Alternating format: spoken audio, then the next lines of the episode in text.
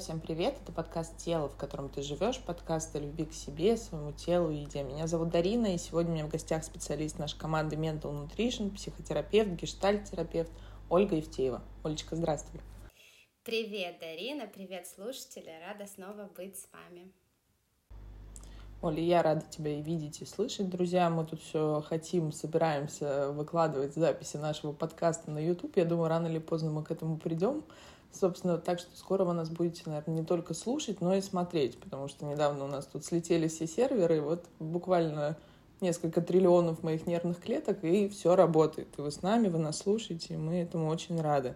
Друзья, сегодня у нас такая тема, Оль, эм, мы много говорим о сепарации, мы говорили с тобой о языках любви, об отношениях, и вроде мы говорим на позиции вот как-то взрослых, да, вопросов, условно говоря, вот есть вопросики взрослые, но, собственно, ноги и руки и все остальные части, друзья, и вы уже об этом знаете, они растут из детства, это уже не новое. И мы уже и сепарировали себя, и отрезали от пуповины, значит, все от родителей отделялись, растили внутреннюю опору, все вы это знаете, друзья, почти там, я не знаю, сколько, 200 выпусков.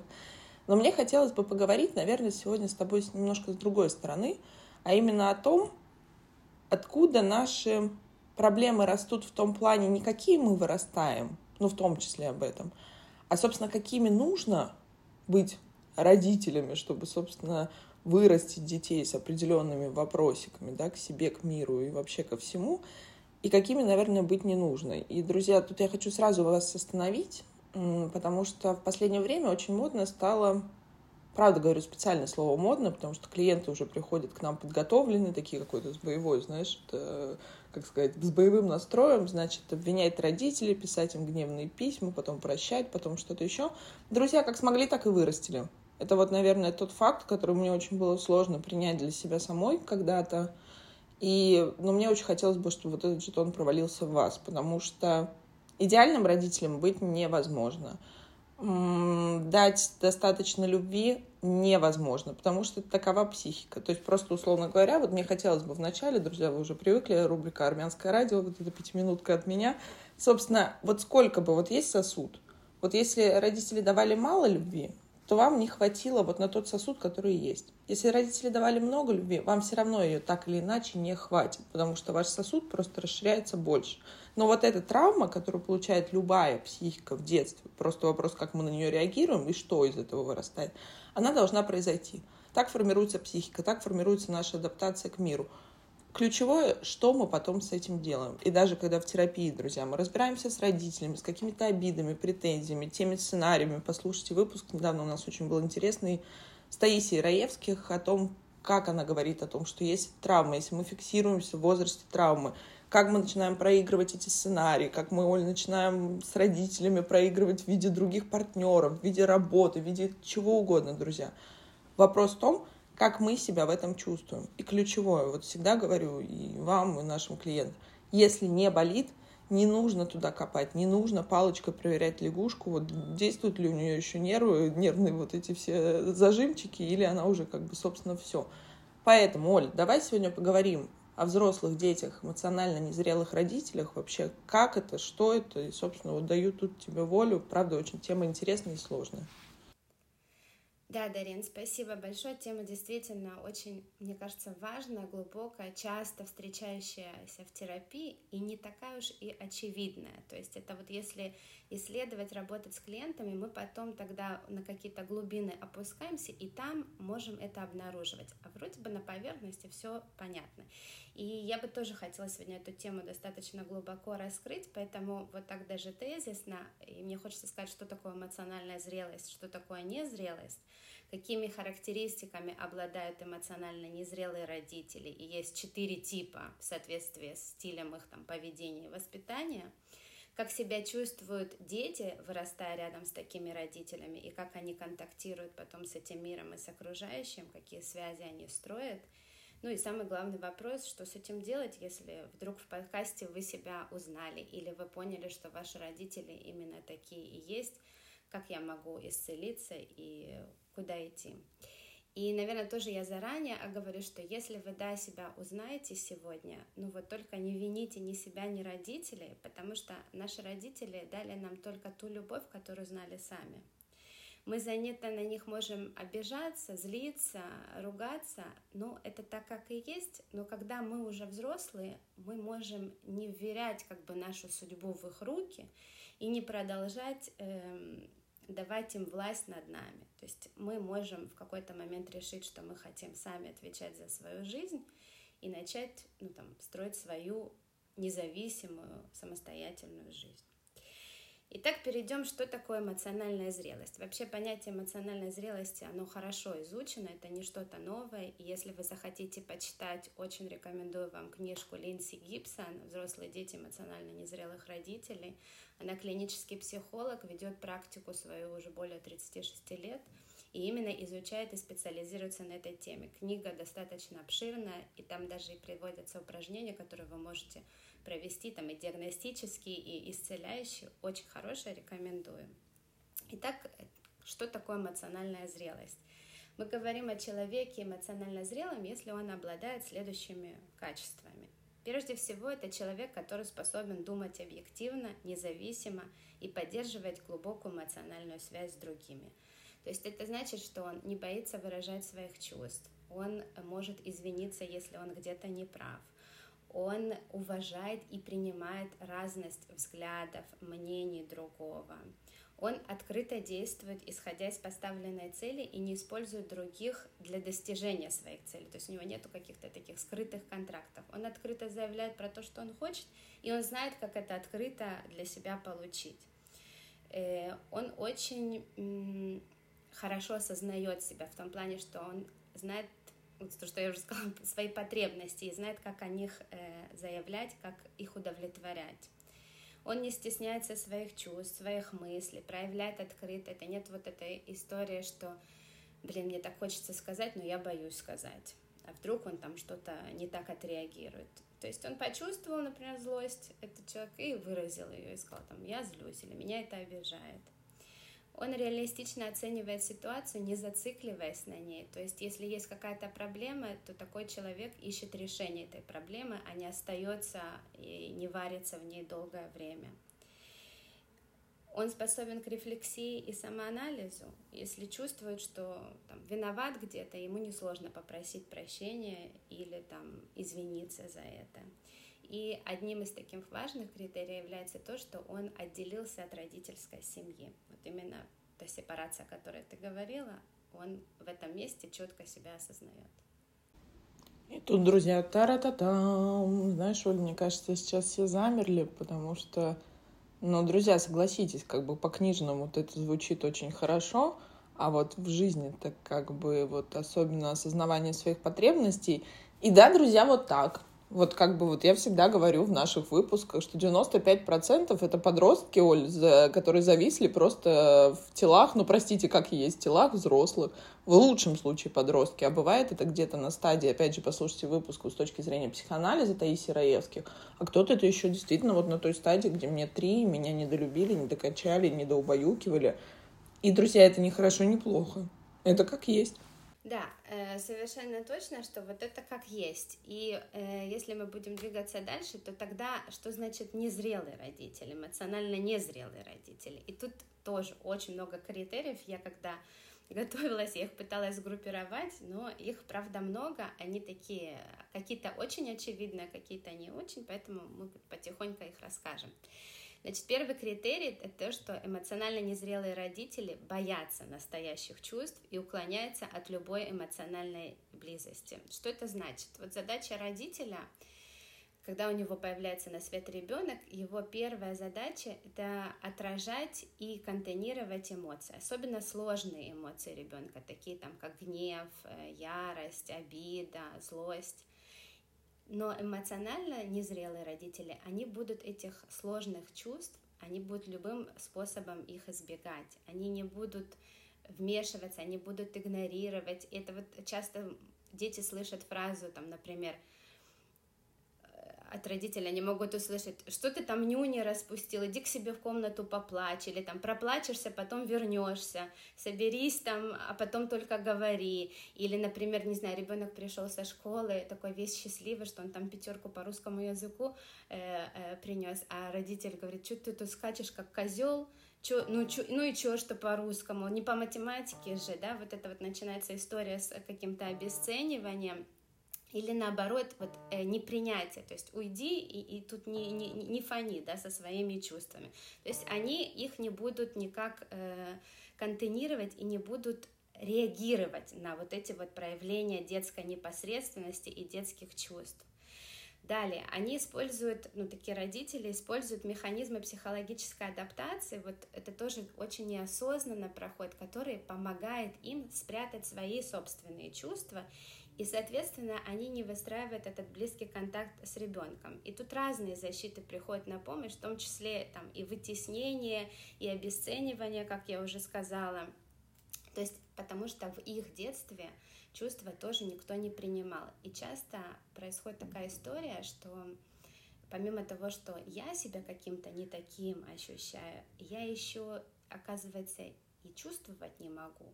И отсюда приходят вот эти вот неосознанные решения, что лучше тогда вообще чем-то заниматься, лишь бы только э, не чувствовать, что со мной происходит. А когда приходят в терапию такие люди, вот у меня часто история, особенно среди женщин, которые говорят, ой, я так занята своими детьми, я так занята своими детьми, у меня ни на что, на себя не остается времени. И когда мы изучаем, а что вот Почему важно так сконцентрироваться на жизни? Вроде уже не грудной ребенок, вроде уже ему 8 лет, ну, как бы он достаточно самостоятельный, но они начинают переключаться на его жизнь, чтобы не смотреть в свою, потому что я говорю, а что будет, если ты остановишься? Вроде я тогда буду тревожиться. А что вот, ну, а давай поисследуем, а что там под твоей тревогой? А там вот страх ощущать себя, просто ощущать себя. То есть вот даже такие истории бывают, и это правда ну, как сказать, впечатляет, но впечатляет в таком не будоражащем виде, да, становится грустно от этого. Это, правда, ну, тут нужна глубокая работа по исследованию себя и, и поднятию вот этих, строя безопасный контакт с терапевтом, как раз человек может исцелиться тем, что в контакте с ним он может себе давать возможность проживать снова и как бы снова возрождать контакт со своим телом, начать себя чувствовать и начать, потому что именно из ощущений в теле рождаются наши потребности. Вот когда про наши желания, они изначально рождаются в теле, поэтому в терапии я очень большое внимание уделяю именно контакту, налаживанию контакту с телом, потому что оттуда все наши желания рождаются. И ты знаешь, вот действительно ты сказала с каким-то таким небудоражащим, да, вот инсайтом, а грустно. И, друзья, такие люди... В принципе, мне кажется, наша культура все-таки, тут независимости э, от страны, в которой вы нас слушаете, хотя все-таки, наверное, в России это еще менее принято и менее одобряемо как-то. Не то чтобы одобряемо, но это все-таки по мне это стигматизируется, потому что, друзья, вы нас слушаете по всему миру, и все равно в каждой стране как-то культура общения, культура самоосознания, она все-таки чуть-чуть разнится. Но если взять общую среднюю температуру по больнице, то такие люди — это очень функциональные люди. Это, условно говоря, что ты почувствовал, я подошел, взял, то есть, понимаете, да, то есть не, не что я почувствовал, а что я сделал. То есть мы часто подменяем, почему я люблю давать вот классический вам, друзья, запомнить, э, СМЭР, это протокол СМЭР, это мы отмечаем ситуации, мысли, эмоции и наши реакции, наше поведение. Вот попробуйте сами с собой даже повести, вот если говорить про чувства, мы сейчас продолжим с тобой про эту важную тему, но вот просто для начала попробуйте отмечать просто в заметках в телефоне – что произошло, что я почувствовал. Хотя бы просто вот включайте себя в процесс, возвращайте себя здесь и сейчас. Многим клиентам я даже рекомендую будильник ставить. Вот три раза в день звонит будильник с вопросом, что я сейчас чувствую. Все равно мы постепенно, друзья, возвращаемся. И даже такое, казалось бы, маленькое упражнение, оно уже влияет на то, что я хотя бы себя здесь, в этом мире, осознаю, что я вот здесь и сейчас, где мои ноги, где я нахожусь, а я в каком состоянии. А мне сейчас грустно, Или как мы любим, вот моя, как сказать, любимая, очень грустная шутка. Мама, я есть хочу или я замерз. И это вот про, про то же, про то, это же с этого начинается. И, друзья, и вот тут как раз-таки очень вовремя можно задать самим себе вопрос, что если мы себя не осознаем, то как мы можем дать другому маленькому человечку то, чего у нас нет?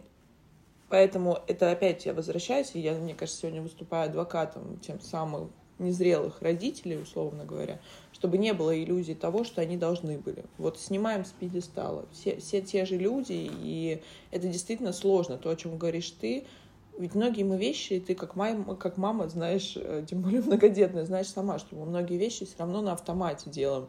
Как любит говорить наш э, психо, психотерапевт Марина Емельянова, ну, у нее будет свой психолог, поэтому тут тоже, друзья, вот эту границу выдерживаем. Да, Дарин, спасибо, что ты это говоришь, и мне в этом месте тоже хочется откликнуться, наверное, да, не как психотерапевт, а как маме, потому что те вещи, о которых мы сегодня говорим, они и в нашей жизни присутствуют. То есть я тоже могу быть не всегда супер чуткой и супер контейнирующей матерью. Если я, например, не выспавшаяся, там, не знаю, или у меня стресс всю неделю, то мой контейнер тоже пуст. И мне нечего тогда дать. И когда они бегут э, с какими-то там, не знаю, э, своими заботами, мне тоже иногда хочется сказать, слушай, не сейчас, давай, давай потом, давай я вот сейчас тут кофе допью, приду в себя, как в этом анекдоте, ваша мама делает э, это, вам счастливую маму, да, то есть не трогайте меня сейчас, давайте потом, то есть каждый из нас, мы не можем быть идеальными родителями, не нужно к этой идеальности стремиться, но правда, нам важно, ну, не совсем быть холодными с нашими детьми. То есть все равно, особенно вот эта вот эмпатия, сонастройка, когда э, младенец и вот этот первый год жизни, он супер важный. Вот там прям как бы я тут, не знаю, настаиваю, чтобы у вас была какая-то помощь извне, или вы ее могли запросить для того, чтобы обслужить интересы младенцев. И это не только интересы в том, чтобы он там был в сухом памперсе, погуленный и накормленный, но в том числе крайне-крайне важно эмоциональная связь с ними. Даже если вы думаете, что он ничего не, не может не вам сказать, а я знаю таких мам, которые говорят, типа, а что с ним говорить, если он и говорить не умеет? То есть вот это вот сюсюканье и люлюканье, это прям вот один из этапов, одна из задач родителей, чтобы это было у ребенка, потому что он так перезнает, он смотрит в ваши глаза и получает свое отражение. Он так научается понимать, что есть еще и мама, что я это я, да, это уже потом там в три года он это четко осознает. Но вот этот первый год, это прям большая-большая задача создать эту эмоциональную близость. Получается, у нас, как у родителей, есть такие две глобальные задачи. С одной стороны, сформировать эмоциональную близость, а вторая — способствовать сепарации. И это постоянно такой вот э, кон конфликт интересов, то есть где я э, роди, каждый родитель переживает, а я сейчас там долюбил или недолюбил, да, и мы можем легко завалиться там в гиперопеку, или наоборот, э, считать, что наши дети уже и в 7 лет самостоятельные, и поэтому, не знаю, он не только может ходить за хлебом, но и вообще, там, не знаю, пойти, ну, я не знаю, положить деньги на счет. ну, сейчас вот такой пример из головы. Окей, давайте ехать дальше. Какие еще критерии? Значит, эмоционально незрелый родитель, они не умеют проявлять гибкость, их трудно в чем-то переубедить. То есть им свойственно такое черно-белое мышление, они считают, что только их мнение правильно, и никакого другого мнения быть не должно. Ну, наверняка вы сталкивались с такими ситуациями, что мама сказала. Мама сказала, мама лучше знает, чем ты. И тогда вот тут появляется такое, знаете, отношение к ребенку не то, что как личности, вообще-то там и в 10, и в 9 лет ему есть что сказать, и у него действительно другой взгляд на жизнь, но тут как будто ребенка вот эту личность в нем не замечают, а скорее относятся к нему как к некому объекту, который должен выполнять желания и потребности, обслуживать, я бы даже таким грубым словом сказала, потребности и э, желания родителей. Эмоционально незрелые родители продолжают сами вести себя как дети. И они очень часто вот делают только то, что им нравится. Вот бывает, э, партнер говорит, я у меня была женщина, говорит, я хочу вообще-то с ним серьезный разговор завести. Но он каждый раз уходит от этого серьезно. Говорит, я не могу его поймать. Мы вроде бы там ссорились, ругались про это. Я с ним хочу договориться, чтобы мы уже к этой теме не возвращались, а он не идет. То есть как-то, или говорит даже, мы с ним назначили там время, что там после работы сядем, встретимся в кафе, поговорим, и он нашел массу причин, почему он туда не пошел. То есть вот они очень в этом смысле инфантильные, они будут только делать то, что им приносит радость. А какие-то серьезные вещи они скорее будут эм, э, убегать. Такие взрослые, они не склонны к самоанализу и редко берут ответственность на себя. Они редко извиняются и принимают все на свой счет. Вот, например, э, такой хороший, частый тоже пример – когда, например, там дочь рассказывает о своих, даже уже взрослая, пускай дочь, рассказывает о своих, там, не знаю, успехах в университете или что она там поступила наконец-то, а, а мам, мать использует ее рассказ для того, чтобы перевести внимание на себя. Говорит, да что ты там поступил? Вот ты послушай мою историю, как я там, э, это. или там часто история про работу. Например, там, родители не согласились с выбором э, своих взрослых детей, э, где они будут работать, и каждый раз, когда уже взрослому этому ребенку хочется поделиться с ним чем-то, да, и сказать, мам, представляешь, я здесь, меня там продвинули, у меня так все да подожди ты, ты со своей историей, да, я тебе расскажу, как у меня было. То есть они все время пере, пере, переключают внимание на себя, а игнорируют то, что хочет сказать им э, ребенок. И тут же часто, Оля, еще, друзья, такой важный момент, и многие клиенты, это очень сложно, друзья, принять в терапии, но есть такое понятие, когда родители соревнуются и конкурируют со своими детьми. И это не только про взрослых детей, да, про взрослых, про детей, которые стали взрослыми, но это даже подростки, да, определенный период. И мы говорили как-то, послушайте выпуск на эту тему со Светланой Пшеницыной, тоже связан с эмоциональной зрелостью и сепарацией. И это действительно страшно. Это вот такие комментарии мамы, там, не знаю, у меня ноги длиннее, чем, чем у тебя, или там что-то еще. Вот такие моменты, они очень, они очень часто, на самом деле, друзья, чаще бывают. И многие клиенты в терапии вспоминают, что такие моменты были. И это же, опять же, вот из нашей детской части. То есть мы как будто бы какой-то вот здесь комплекс, что родители не воспринимают. То есть сепарация, опять же, не пройдена. То есть начинается конкуренция, как потребность психики отделиться, уже выкинуть. Друзья, опять же, возвращаемся к эволюции. Вот почему у нас происходит в пубертате такой вот переходный возраст, когда дети превращаются из ребятят каких-то маленьких просто сущих дьяволят, и, собственно, становятся противные и мерзкие, и это самые большие конфликты. Но потому что, чтобы не было кровосмешения, эволюция не допускает. Вот вы должны, условно говоря, как, не знаю, яблоко или как кто-то, вот какая-то, не знаю, птичка-синичка, вот яйцо просто на, на другой конец планеты куда-то уехать, отделиться и строить дальше свою семью. Вот так вот это как бы закон сохранения нас как людей, как видов. Как вы себя при этом чувствуете, какое вы там испытываете вот ментальное свое состояние, ну, как бы глобально, друзья, ну, эволюция ей немножко все равно. Поэтому как бы тоже вот имейте эти моменты в виду, это правда важно. Но, опять же, вот видишь, ты сказала о том, то есть основные моменты, что это эмоционально незрелые сами по себе родители, даже, наверное, с позиции взрослых, они не как родители незрелые, они в целом как люди не, недозрелые, недовыросшие, то есть не могут сами себя осознавать, не хватает ресурса, друзья. И тут момент вот э, не то, что не хватает, бывает не хватает ресурса, потому что я не понимаю, то есть если мне ребенок приносит чувства свои, а я их не осознаю в себе, то я не могу разделить с ним вот, собственно, его переживания, потому что я, в принципе, сам, сам себя не осознаю, я функциональный. Со второй стороны, это вот как раз черно-белое мышление. И это опять же такое, может быть, нарциссическая акцентуация, потому что, условно говоря, мои родители там всегда мне говорили, там, папа говорил, будет так, или будет, там, не знаю, ремнем по, ну, по попе или почему-то еще. Или останешься дома. Я так сказала. Вспоминайте вот эту фразу, мне кажется, меня фонит вот из истории клиентов. Из детства мне так, правда, не говорили. Я так сказал, и все. Все, я так сказал, взрослый так сказал. Да-да, вот сюда мне хочется еще добавить вот эти примеры. Часто в терапии я с этим сталкиваюсь. Э, например, там при, приносит конфликт, э, приносит клиент конфликтную ситуацию, например, на работе. А я спрашиваю, ну, а что ты, вот тебя прям обидели, жестко твою границу там нарушают, прям это осознаешь, а что со злостью?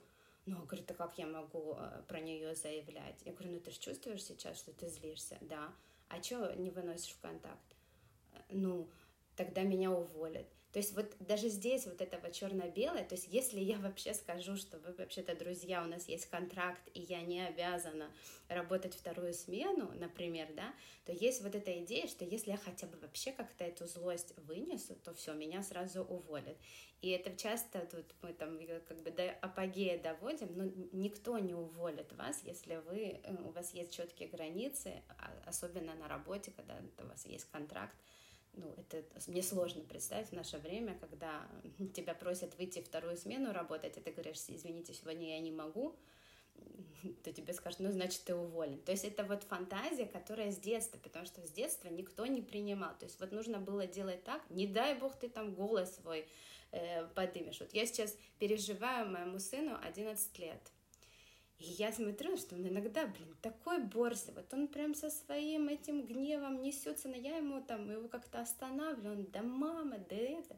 И я с одной стороны ловлю себя на мысли, хочется сказать, так, это уже слишком, а с другой стороны я такая думаю, ну фух, слава богу, слава богу, он знает, что такое гнев, значит, все нормально, да, то есть, ну, и это тоже ему еще предстоит научиться, как с этим экологично, да, обходиться, потому что иногда у него реакции из серии «бей, беги, замри», да, и часто достается младшим сестрам, но в целом вот то, что у него хотя бы есть, и это он демонстрирует свое, а я вот так сказала, почему я должен так сделать? Тут начинается спор такой, это вот то, что мы потом в подростковом возрасте подальше будем видеть как бунт, то есть вот уже зачатки в 11 лет я это, с этим уже начала сталкиваться.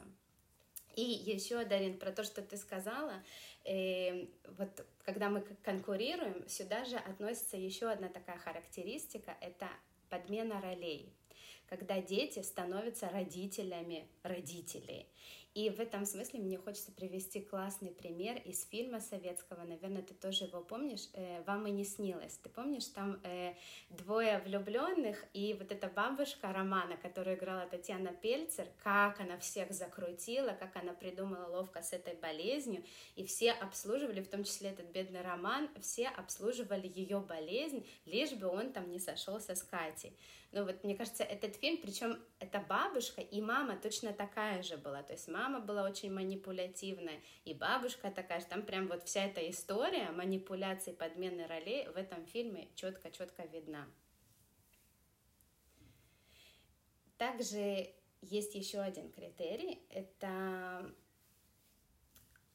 то, что незрелые взрослые, как ты уже сказала, они ведут себя непоследовательно, и в этом смысле они очень ненадежны для детей. Мы уже немножко про это сказали, но из-за того, что они иногда могут э, вроде бы такими чуткими, а в какой-то момент абсолютно холодными. И ребенок никогда не знает, грубо говоря, какой стороной э, повернется к нему родитель. И поэтому в этом смысле у, у детей таких, у них появляется вот такое вот чувство эмоциональной, не знаю, иногда это называют эмоциональное одиночество или там депривация, но вот такое вот очень болезненное состояние, что он не находится в безопасности. Вот эти эмоциональные качели, они тоже очень, ну так, ребенком они очень тяжело переживаются очень тяжело. Потом, конечно же, у таких эмоционально невзрослых э, родителей, у них проблемы с границами. То есть э, они склонны либо к поглощению, и тогда мы видим э, гиперопеку э, родителя, или наоборот, они ставят такую стену, что к ним не пробьешься и не достучишься. И ты знаешь, Оль, вот ты на самом деле сказала очень такой важный критерий, болезненный друзья, это вот как раз-таки про непоследовательных родителей. И тут же очень так вот, знаешь, тонкой ниточкой. Это же вот та грань, где не очень-то понятно. Потому что вот мы и до выпуска, мы с тобой это обсуждали, что есть друзья, условно говоря, терминальные стадии. И вы очень много приносите это в терапию. Я всегда читаю и групповую обратную связь, и когда вы в личку приносите свои запросы практически, господи, прости, я говорю эти цифры, мне самой страшно, ну, 80% семей, кто-то один из родителей, там, условно говоря, имел зависимость или что-то еще. И это, друзья, да, и это сразу аргумент «да». вы травмат. Вот если говорить по- по-русски, как психологи, психотерапевты не ставят диагнозов, но это травма. Пост, пост, посттравматическое стрессовое расстройство или это просто, то есть где-то вы, то есть то, что вы не прошли мимо, это невозможно сказать, что вот, ну, то есть нет, как бы нет таких людей, которые, собственно, это как-то не отражается. А вот ты говоришь о таких каких-то, знаешь, вот о серых оттенках серого. То есть, условно говоря, что такое непоследовательный родитель? Это когда, условно говоря, сегодня меня за это ругают, а завтра меня за это же похвалят. Только потому, что, условно говоря, мама в другом расположении духа или отец. Или сегодня мне, ко мне очень теплы, добры и как-то вот так вот прямо пере, а завтра что-то происходит. Туда же относим э, крики дома, истеричные матери, отцы. Ну, просто прошу прощения матери, но чаще у нас такой способ. То есть, когда я не чувствую, это же очень глубинное, Оля, экзистенциальное чувство, вот это чувство отсутствия безопасности, какого-то одиночества, даже находясь среди людей. Это такой, друзья, важный момент. И вот ты сказала о гиперопеке, поглощении. И, друзья, тут очень много стыда поднимается, потому что часто нам приносят клиенты, что вот для меня все сделали, и туфельки у меня были, и, значит, там в кружки я ходила, и, не знаю, там, мисс, э, там, не знаю, пятый класс я была в школе, и какая-то это, но почему-то у меня все равно что-то не получается. Или почему-то у меня есть какие-то вопросы к себе. И, друзья, это вот вопрос, как раз с кем с тобой поговорим еще дальше, про функциональную заботу, вот именно такую, чтобы вы были накормлены, чтобы у вас было что есть, где жить, что носить и какие, собственно, шнурки на каких ботинках завязывать. Но, с другой стороны, в части эмоциональности мама или отец, или оба родителя могли бы быть абсолютно закрыты. В силу того, что у них может быть своя депрессия была, или какое-то у них какие-то проблемы, то есть дистресс, все что угодно, или просто, ну вот в базе не заложено. Друзья, еще раз возвращаемся, мы все дети советского, постсоветского прошлого. Это не наши дети, Оль, которые уже понимают, и мы с ними такие все осознанные, более-менее, Петрановской мы начитались, и все, все мы знаем. Лучше не становится, друзья, появляются другие вопросики, как бы, и другие проблемы, но мы хотя бы уже пытаемся. А там-то что? Там главное, чтобы в очереди, ну, правда, я как бы говорю и как будто бы шучу, на самом деле правда. Вот просто вспомните.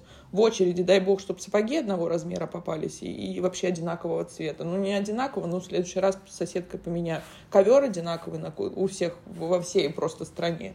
И дай бог, чтобы колбаса была сделана не из бумаги, а из чего-то съестного. Ну, правда, и такое время тоже было. И что там нужно было подумать о том, как же мне сейчас отзеркалить ребенку и контейнировать его злость. Да нет, в угол пошел, спасибо, это, пожалуйста, обои в этот раз не дери. Ну, как бы и смешно, и грустно, но я вот хочу эту как-то тему, друзья, снивелировать. Да, мы можем, это наша уже ответственность, как мы проживем эту жизнь. Вот я всегда говорю, эволюции и всем остальным людям, друзья, вот вообще все равно, как вы эту жизнь проживете. Вот, вот хочется мне вот здесь как-то сегодня вам так это раздать просто ответственность, беспокоит, занимаемся этим. И стараемся для себя, вот мы, наверное, как это читаем Петрановскую, слушаем нас, стараемся, друзья, ключевое, стараемся. И вот я всегда говорю всем, села и сказала себе, я достаточно хорошая мать. Лучше вы точно не будете. Травмы все равно нанесете. Только постарайтесь хотя бы вот не колото режущие. Вот, вот как-то вот по чуть-чуть. Да, да, ты как раз хорошо подвела. Правда, вот я хотела последним из э, одних пунктов сказать про вот э, то, что в этих семьях часто, то есть ты накормленный и обутый, и у тебя хорошее образование, и все самые лучшие кружки, и вроде бы к матери не, при, не, не придерешься. И часто из вот такого поведения, когда детям не хватает какой-то такой открытое, открытого признания, отсюда же вот этот частый синдром э, славных парней или хорошей девочки. То есть э, вот у меня тоже на терапии есть клиент, который, я смотрю, ну все хорошо, ну думаю, ну блин, ну как вот, вот он рассказывает, и в, и в семье все было хорошо, и там все было хорошо.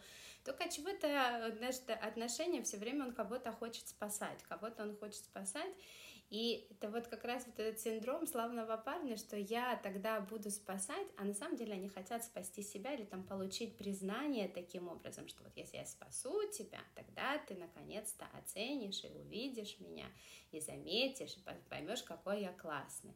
Но ухватить изначально таких вот э, клиентов даже в терапии, ну как бы за что-то зацепиться тяжело, потому что когда они рассказывают свою историю, ну, ты слушаешь и думаешь, что ты вообще пришел? То есть у тебя все хорошо, ты как-то все, э, хорошее образование, хороший работник. Они часто такие очень трудоголики. И вот за это тоже можно зацепиться, потому что как будто у них другой жизни нет. Они все в работе, и, э, значит, личную, личной жизни очень мало. Хорошо, давайте я еще хочу сказать про, э, в соответствии с вот этими критериями, которые мы только что проговорили, выделяют таких четыре типа эмоционально незрелых ну, там, родителей или взрослых. Первый тип это эмоциональные родители, то, что мы сказали, которые либо холодны, либо чересчур чувствительны, и они все время находятся во власти эмоций, во власти своих чувств. То есть либо они чрезмерно вовлечены, либо они вообще э, они пугающе непредсказуемы. И они все время одержимы такой некой тревогой и используют других, чтобы как-то почувствовать почву э, под ногами. И вот это та ситуация, которую я вот приводила этот фильм, да, вам и не снилось, как раз там это видно. То есть я тогда использую тебя, стань ты мне моим родителем, будь моей мамой. И это там одна ситуация, а еще часто такие э, истории происходят во взрослом возрасте, когда, не знаю, там, например, э, там рано умирает там мама или папа, да, и тогда ребенок невольно занимает вот эту вот роль партнера. И Иногда эта ситуация бывает, когда, правда, ну, взрослому тяжело пережить, и это там длится какой-то период, но часто, особенно если, допустим, такого больше истерического склада, характер, тогда это прям начинается история закручивается, и это такое использование до конца, что вот даже ребенок вырастает, хочет уехать в другой город, хочет уехать в другую страну учиться или работать, и он говорит, как, ты меня бросишь? Да как тебе вообще такое в голову пришло? Я тут всю жизнь на тебя положила, а ты теперь собираешься уехать. Вот один такой тип. Следующий тип — это одержимые родители. Они вот компульсивно целеустремлены и всегда заняты. Они все время работают над собой, а дальше они работают над детьми. Это вот из анекдота «я прожила свою жизнь, проживу и твою».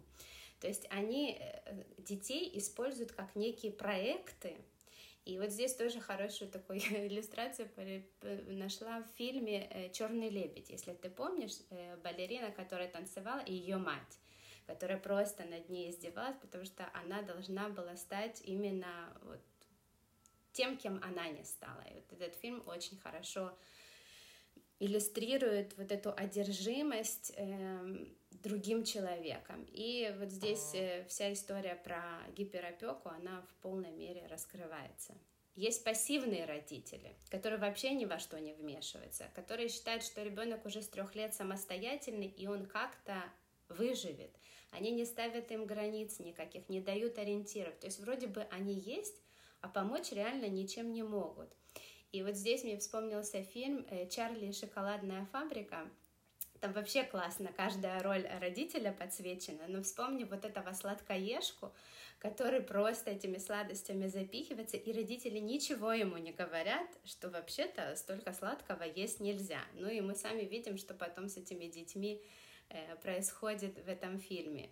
И вот последний, последний тип э, таких родителей — это отвергающие родители, очень такое тяжелое для ребенка переживание, что ты, когда вырастаешь, думаешь вообще, зачем они меня родили на свет и зачем вообще им семья. То есть там избегание, полное избегание эмоциональной близости, избегание общения, нетерпимость к каким-то потребностям детей, не, не, не, не проявление эмпатии. И тогда дети таких отвергающих родителей, они воспринимают себя как помеху и повод для раздражения они принимают решения, естественно, неосознанно, но быть в жизни потом очень удобными. Вот если я буду делать все, что ты захочешь, то, наверное, тогда меня и полюбят. И это самая большая, мне кажется, иллюзия, друзья. Вообще сильная тема, Оль, спасибо за то, что ты так детально, друзья, переслушайте. И это, да, конечно, это какие-то общие критерии, опять же, средняя по больнице, но мне кажется, так или иначе откликается каждому. В каких-то микромоментах, возможно, у вас сейчас всплывают воспоминания из детства, какие-то флешбеки. Вот я, допустим, помню, единственное, что скажу, мама, надеюсь, ты не послушаешь нас, наш выпуск, у моей мамы была привычка не разговаривать. Ну, вот что-то происходит, и она молчит. И я помню, ты знаешь, я очень много лет этого не помнила. Я потом уже в терапии, уже, друзья, давно я это вытащила, я поняла, что это... А я не могла понять, меня очень раздражает. То есть, если, условно говоря, вот, знаете, как психологически догнать человека. Вот если, не дай бог, кто-то повесит трубку. Ну, такого обычно не происходит со мной. У меня дурацкая привычка на полусловие. Я уже для себя поняла, что я как-то не, не дослушиваю. Но это тоже, друзья, видите, вот я, я тоже, собственно, холодная, отвергающая выдра мать. Но глобально вот этот момент, как он западает в наши реакции. То есть это же по сути, друзья, и вот в выпуске тоже послушайте про физическое, эмоциональное насилие. Это наши способы, это наши защитные механизмы, но как ребенок об это ранится.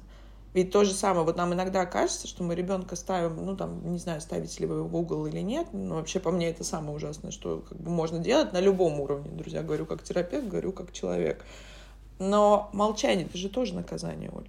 И казалось бы, то есть при всем при том, что у тебя все есть, и какие-то у тебя потребности твои как человека, как вида, да, как вот животного. Друзья, нам же нравится думать, что мы все преисполнены, да, но мы еще помимо этого вот с вами такие что-то рядом с приматиками, да, там и свинками у нас там похоже вся, вся система с ними закрыта. Но вот это эмоциональное, вот это ощущение страха, ощущение небезопасности, ощущение нестабильности, о чем ты сказала, оно действительно влияет на жизнь. И я хочу вот тоже в оправдании, наверное, говорят, есть такой синдром, друзья, отвергающая, холодная, мертвая даже мать. И вот обернитесь на себя, это как-то вот я такое поболтать, или, или если вы отец, или если вы просто, ну, неважно какой, это не зависит от пола, мы ведь зачастую, почему я всегда говорю, терапию идем сами, когда к нам приходят, обращаются с подростками, с детьми, только начинается терапия с родителей. Но потому что действительно мы иногда не чувствуем вот та самая эгосинтонность, мы даже не понимаем, что что-то не то. Ну, ходит ребенок у нас, ну вот он же одет, обут, я его на кружки вожу, и как будто бы тут приходит бессилие. А еще окажется потом, что я, значит, эмоционально недоступная какая-то, блин, незрелая мать. Ну, то есть, как бы ты тут полжизни на него кладешь, вот его 18 лет, а он выплевывается, а потом тебе еще через 10 лет приходит с письмами, обвинениями и говорит, что, собственно, ты вообще меня как-то не так воспитала, поэтому Машка за меня замуж не пошла. Или там поэтому что-то. Друзья, и поэтому тоже. Вот, вот принимаем эту реальность. И поэтому тоже. Но, опять же, вот возвращаю, нам что-то с этим делать. И если мы это осознали, значит, условно говоря, психика уже дала и вот те, кто находится в терапии, не дадут соврать. Те моменты вот из детства, очень многие не помнят детство, какой-то травмирующий опыт, не помнят какой, какие-то моменты, которые в нашей жизни сыграли ну, какую-то значимую роль, чаще всего негативную, да, потому что хорошие моменты все-таки мы запоминаем. Значит, не время. А вот если вы это осознали, и если у вас это вы приносите как запрос, берите, прорабатывайте. И это вопрос про вас. Я всегда говорю, так, так, так, пишем письмо там или что-то, да, какие-то обвиняловки родителей, только родителям мы с этим не идем, друзья, ну потому что родителям уже не 25, там, когда они вас родили, не 30 или сколько им было. И всегда это очень такой, знаешь, у тебя в терапии точно то же самое.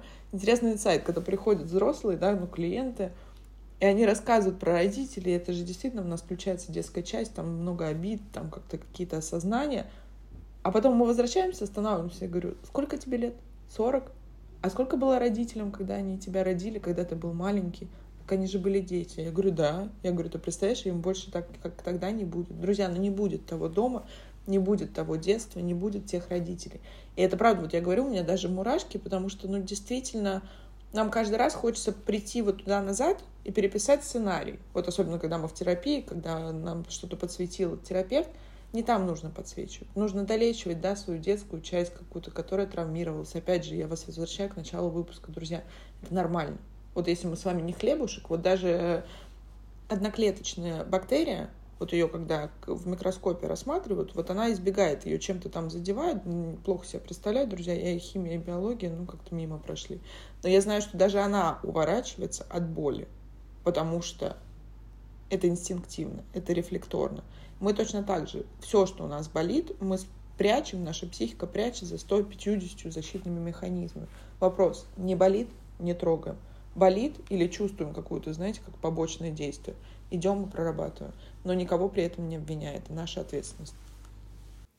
Да, Дарин, ты как раз уже подводишь такому логическому завершению, мы как раз подходим к такой стадии, где я вот хотела сказать, но ты уже частично про это сказала. То есть э, дети, когда растут с такими родителями, Э, они адаптируются, вот как раз формируя различные психологические защиты. И одной из таких защит является такая исцеляющая фантазия. Вот, э, потому что дети, они э, ну, понимают сказки и истории, и когда вот им больно, то они начинают фантазировать, что а, то, а я если буду вот такой, такой, такой, то вот все, тогда мне будет хорошо, тогда меня будут любить, баловать и, и лелеять.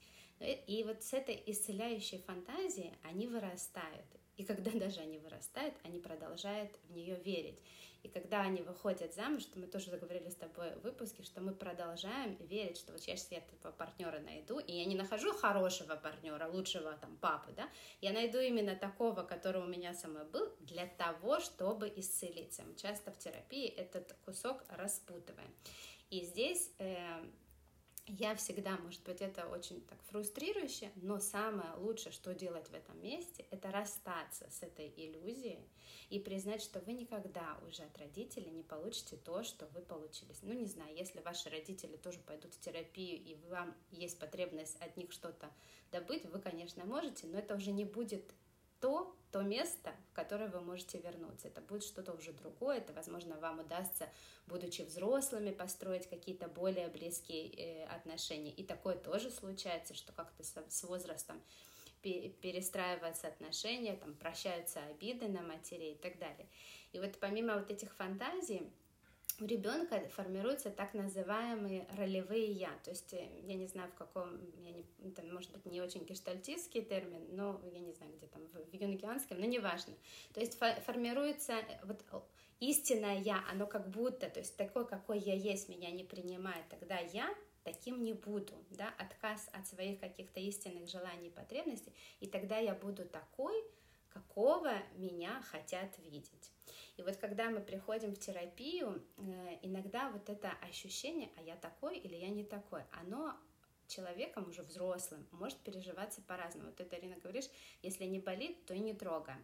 А как оно может болеть? Мы начинаем вдруг ощущать, что наши старые способы контактирования как-то больше не работают. Или мы, например, от этого контакта или рядом с этим партнером, партнером не чувствуем глубокую удовлетворенность. То есть внутри нас, даже на таком физиологическом уровне, происходят какие-то такие вот сдвиги.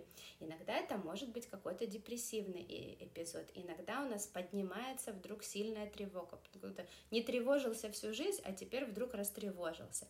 Или паническая атака, которая появляется во взрослом возрасте, потому что всю жизнь туда не смотрели, никто с этими эмоциями не работал, и вот оно, напряжение накопилось, и привет психосоматика.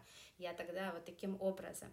И когда вот я, я почему называю эти точки, вы прислушайтесь к себе. Иногда во взрослой жизни, когда вот это вдруг у вас этого не было, и вдруг оно начинает происходить, как раз это может быть сигналом, что пора что-то менять пора тогда посмотреть на себя, и пора, иногда это так и звучит, узнать себя. Это часто люди, когда мы начинаем обращаться к их чувствам и потребностям, даже самый элементарный вопрос на первой сессии, а чего ты хочешь? Вот чего ты хочешь от меня? Вот я здесь, я с тобой. Ты чего хочешь? Никто не знает сразу ответа на этот вопрос, если человек только пришел в терапию. И вот это начинается путешествие к себе в безопасном месте, в контакте с психотерапевтом – где есть атмосфера принятия, поддержки, иногда это тоже фрустрация, например, как расстаться с иллюзиями. Но вот эта иллюзия, когда ты с ней расстаешься, про нее можно горевать.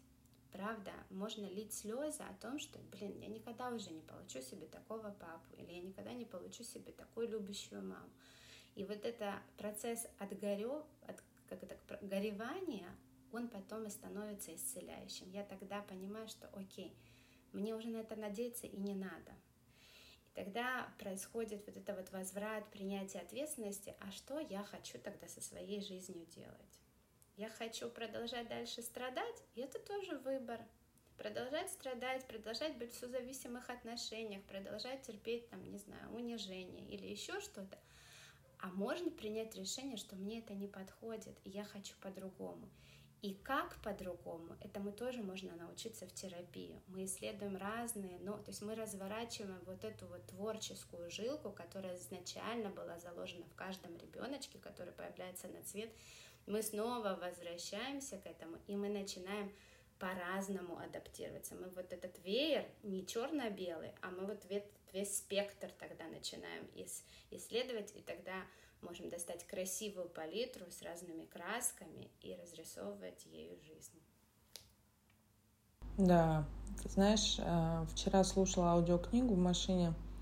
К своему студу хотела сумничать, но понимаю, что уже даже не помню, друзья, в потоке информации какая-то была книга.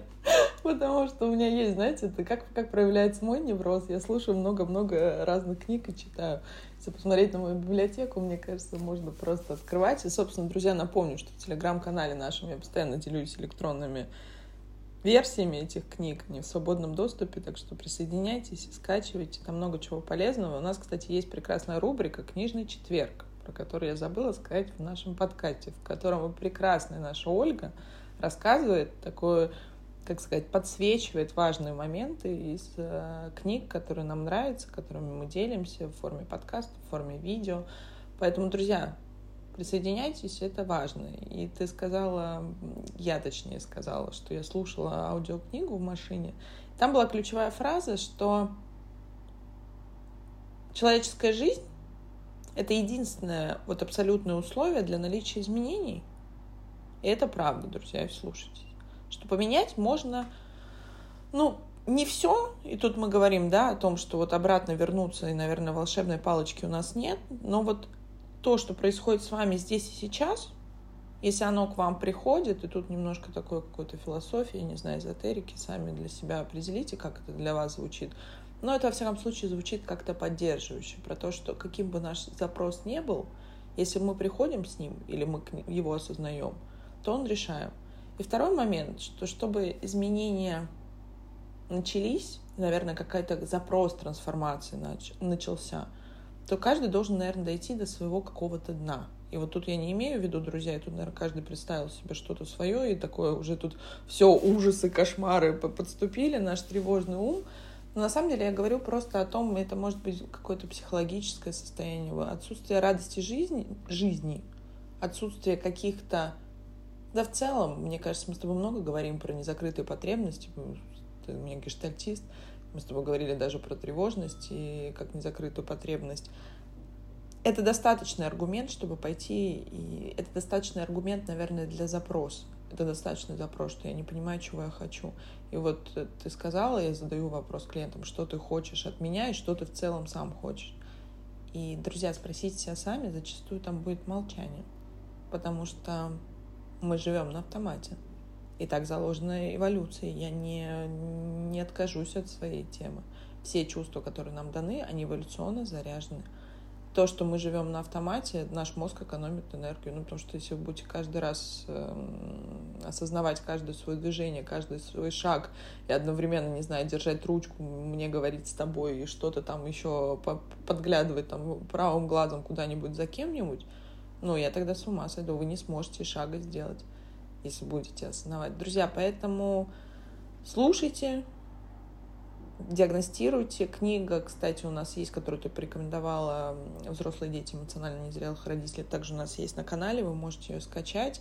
И спасибо тебе большое. Тема, правда, сложная, очень неоднозначная, и потому что поднимается как, знаешь, это одновременно, есть шутка, это такой возраст, когда одновременно лечишь прыщи и морщины. Вот то же самое вот здесь, когда ты одновременно ребенок и родитель. Вот мне кажется, вот здесь просто происходит какой-то, ну, действительно каротит, друзья. Поэтому не берем, выключаем нашу внутреннюю дихотомию черно-белое мышление, оцениваем объективно. Ну, как минимум, стоит прочитать книгу, а если есть запрос, друзья, вы знаете, как нас всех искать. Да, Дарин, э, спасибо большое за этот выпуск. Я как-то получила большое удовольствие, и тема глубокая, и вы можете про это читать. И мне кажется, что самый короткий путь — это терапия. Да? В возможно исцеление и возможен рост. Точно так же, как и возможно в отношениях. То есть ВКонтакте мы можем исцеляться. Поэтому я желаю нашим слушателям заботы о себе, любви к себе и роста. Да, друзья, вот я всегда слушаю Ольгу, и такой убаюкивающий голос уже, мне кажется, терапевтичный сам по себе. Поэтому, друзья, вам классного дня. Это был подкаст «Тело, в котором ты живешь». Берегите себя. Пока-пока.